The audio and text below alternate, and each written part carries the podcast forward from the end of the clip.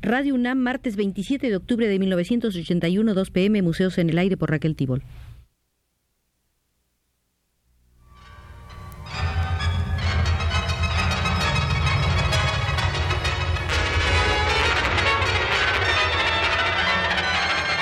Museos en el Aire.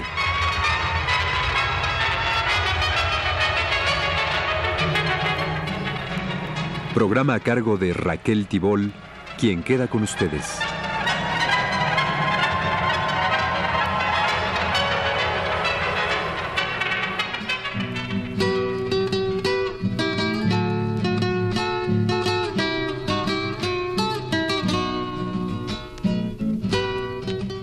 El martes pasado visitamos el Museo de la Soberanía Cultural en compañía del conocido artista argentino radicado en Francia, Julio Leparc, y como el tiempo se nos terminó antes de que pudiéramos revisar todas sus propuestas, volvemos hoy a este museo para escuchar las otras propuestas de Leparc y después, si ustedes gustan, nos encaminaremos a otra sala.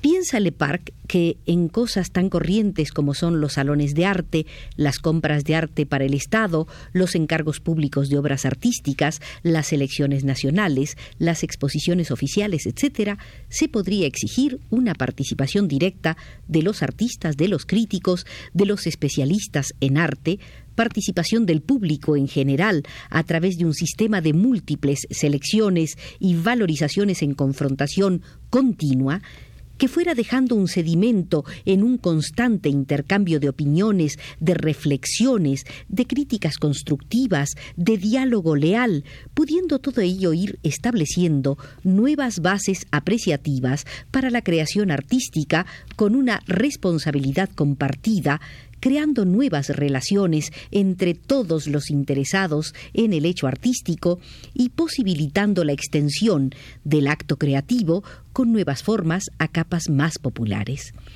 en una primera etapa básicamente incorporando al espectador no ya en su actual rol pasivo, dependiente sin importancia, sino considerándolo como un ser viviente en una realidad que hay que transformar, como un ser capaz de observar, reflexionar, comparar, opinar, actuar, como un ser social que con los demás interesados puede llegar a establecer criterios, ver problemas y aportar soluciones. Es de allí de donde van a surgir las bases para la identidad cultural latinoamericana. Esa identidad no puede ser decidida por decreto, ni académicamente, ni siquiera por las vanguardias revolucionarias. La identidad cultural latinoamericana es tarea del presente y del futuro, y es problema de todos en la medida en que se desarrollen libremente las enormes capacidades creativas del hombre latinoamericano capacidades creativas en todos los órdenes, que las atroces dictaduras y la opresión del imperialismo no logran destruir. Esa identidad cultural existe tácitamente y ella tiene en cuenta todo lo hecho, que de una manera u otra forma de convivencia y de vida a nuestra América Latina hay que reafirmar y acrecentar lo que se ha estado haciendo y se hace cotidianamente en el campo de las artes plásticas. Modestamente, las artes plásticas concurren a los esfuerzos solidarios con lo auténtico latinoamericano y sus luchas.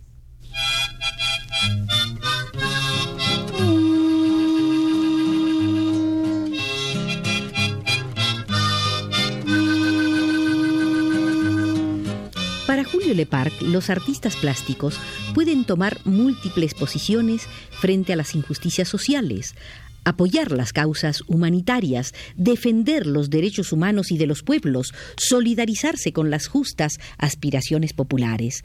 Los artistas plásticos pueden tener actitudes precisas frente a lo arbitrario en el medio cultural y adoptar comportamientos tendientes a cambiar el sistema que rige el funcionamiento de las artes plásticas los artistas plásticos deben emplear sus capacidades profesionales en el servicio a causas precisas relacionadas con las luchas populares.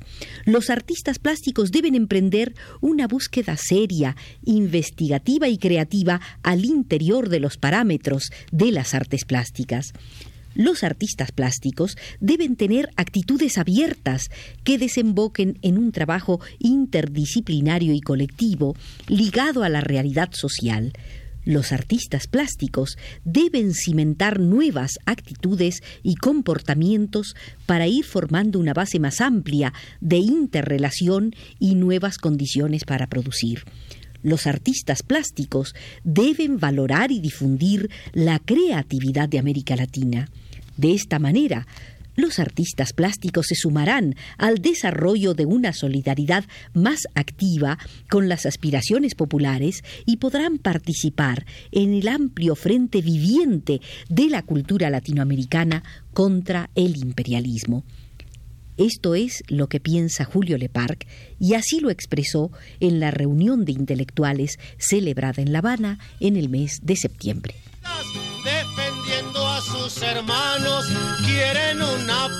Libre, sin patrones y sin amor.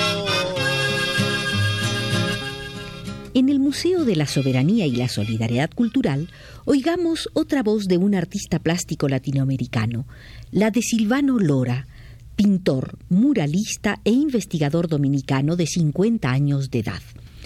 Él señaló que en muchos países de nuestra América el liberalismo burgués es suplantado por una situación muy próxima al colonialismo en las estructuras culturales se dan planes de control de las fuerzas de expresión como naciones con perfiles propios, con historias marcadas por los esfuerzos de perpetuación, con rasgos claros e identidades reconocibles dentro de un continente con un destino común que hermana a todos los pueblos en el enfrentamiento a problemas semejantes y a un enemigo común. Ante los proyectos de dominación, la gente se resiste y preserva su alma popular, y también desarrolla formas avanzadas de organización como los clubes culturales y casas de cultura levantadas con las uñas y los aportes permanentes a la resistencia. Silvano Lora, el pintor dominicano, señaló el caso de su país, la República Dominicana, donde la educación nacional en franco deterioro ha sido cedida a la industria de la educación. El Estado deja en manos de las corporaciones, de las transnacionales y de la empresa privada los grandes reglones de la programación cultural, lo cual lesiona la soberanía cultural. Silvano Lora está convencido de que sin cambio en la tenencia de la tierra y sin cambio en las relaciones económicas que controlan las grandes empresas, no puede haber cambio en el contenido ideológico de la educación y de la cultura. Opina que no hay que enarbolar actitudes pesimistas, sino trabajar por la cultura popular en los momentos más escabrosos de la historia, sin olvidar que las sociedades dependientes sufren la ideología de la dependencia. No faltan en nuestros países quienes saluden como saludable la penetración cultural, o que consideren que la penetración cultural es una cosa y el arte y la cultura es otra cosa. Lo que ocurre es que el arte y la cultura se enajenan, se modifican y se mistifican para utilizarlos como instrumentos de dominación. La penetración cultural forma parte de una política cultural trazada conscientemente por centros de poder para lograr la negación de los atributos creadores nacionales. Esto se llama justicia. Mírelo de donde lo mire. Para acabar con la avaricia. ¡Tire! ¡Tire! ¡Tire! ¡Tire! Frente a concepciones erradas de nacionalidad, los pueblos latinoamericanos dan pasos firmes en el trazado de la identidad cultural. En los círculos artísticos e intelectuales se da un alto nivel de dignidad con clara conciencia de los grandes problemas y lineamientos definidos en lo que se refiere a las culturas nacionales son mayoría los artistas plásticos que se han mostrado y se muestran renuentes a alinearse con las políticas reaccionarias. Son muy pocos los artistas dispuestos a participar en el trazado de una política cultural estatal. Se da como respuesta a esta resistencia un deterioro de las escuelas de bellas artes en muchos países del continente. más y más se delega la promoción de las artes plásticas a la empresa privada, sean bancos, compañías comerciales o industriales, a las transnacionales, a los supercoleccionistas. Ese no es el surco por el cual se abrirá la educación artística a las masas. Con la penetración cultural, cualquier país vive el impacto de una producción anticultural deben combatirse las amenazas a cualquier aspecto de la identidad nacional. Se delega la educación superior, la orientación de las artes, la dirección de los museos a fundaciones, a corporaciones y se deja en manos de empresas privadas y transnacionales el papel de mecenas y de promotores y orientadores.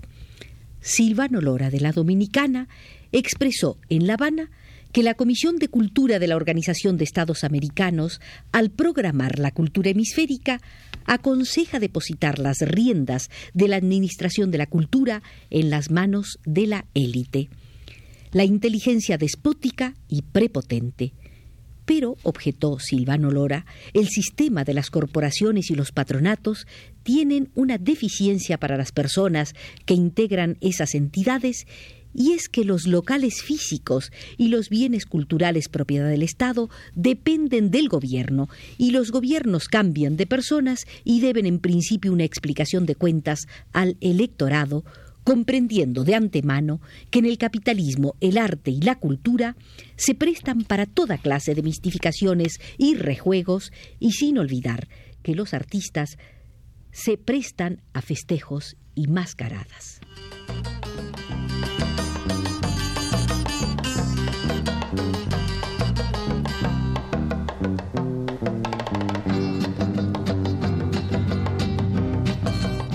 Recordó Silvano Lora, el pintor dominicano, que en el siglo pasado los gobiernos de las nuevas repúblicas del continente se hacían construir frecuentemente por arquitectos europeos flamantes edificios denominados Teatro Nacional.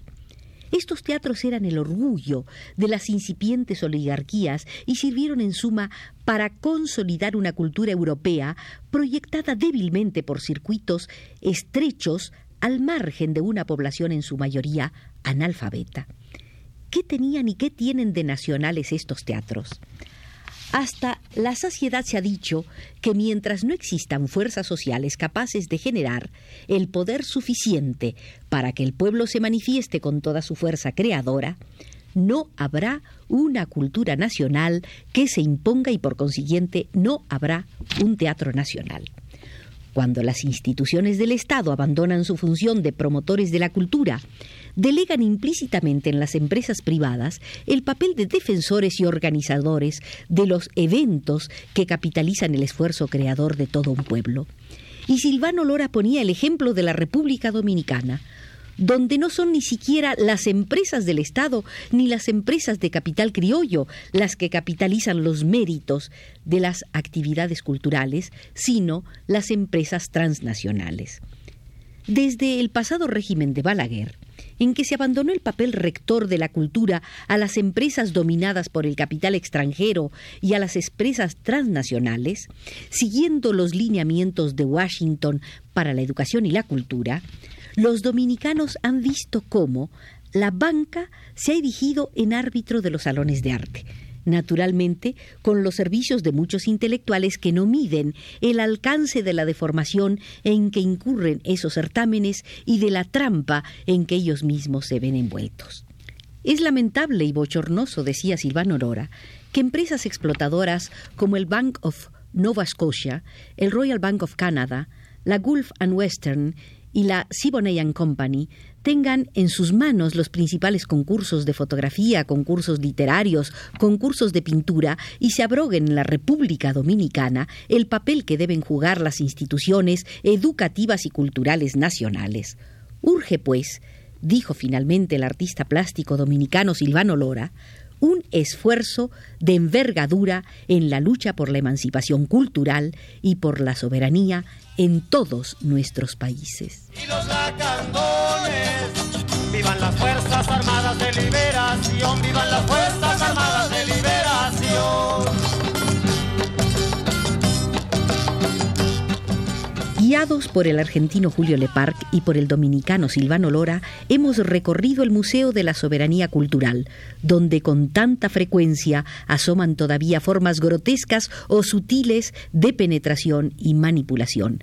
Pero, por indicación de José Gutiérrez, desde los controles ya nos retiramos.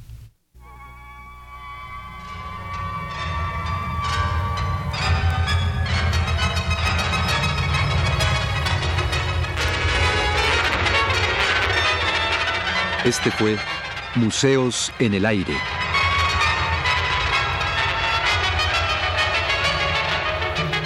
El programa de Raquel Tibol que se transmite todos los martes a las 14 horas.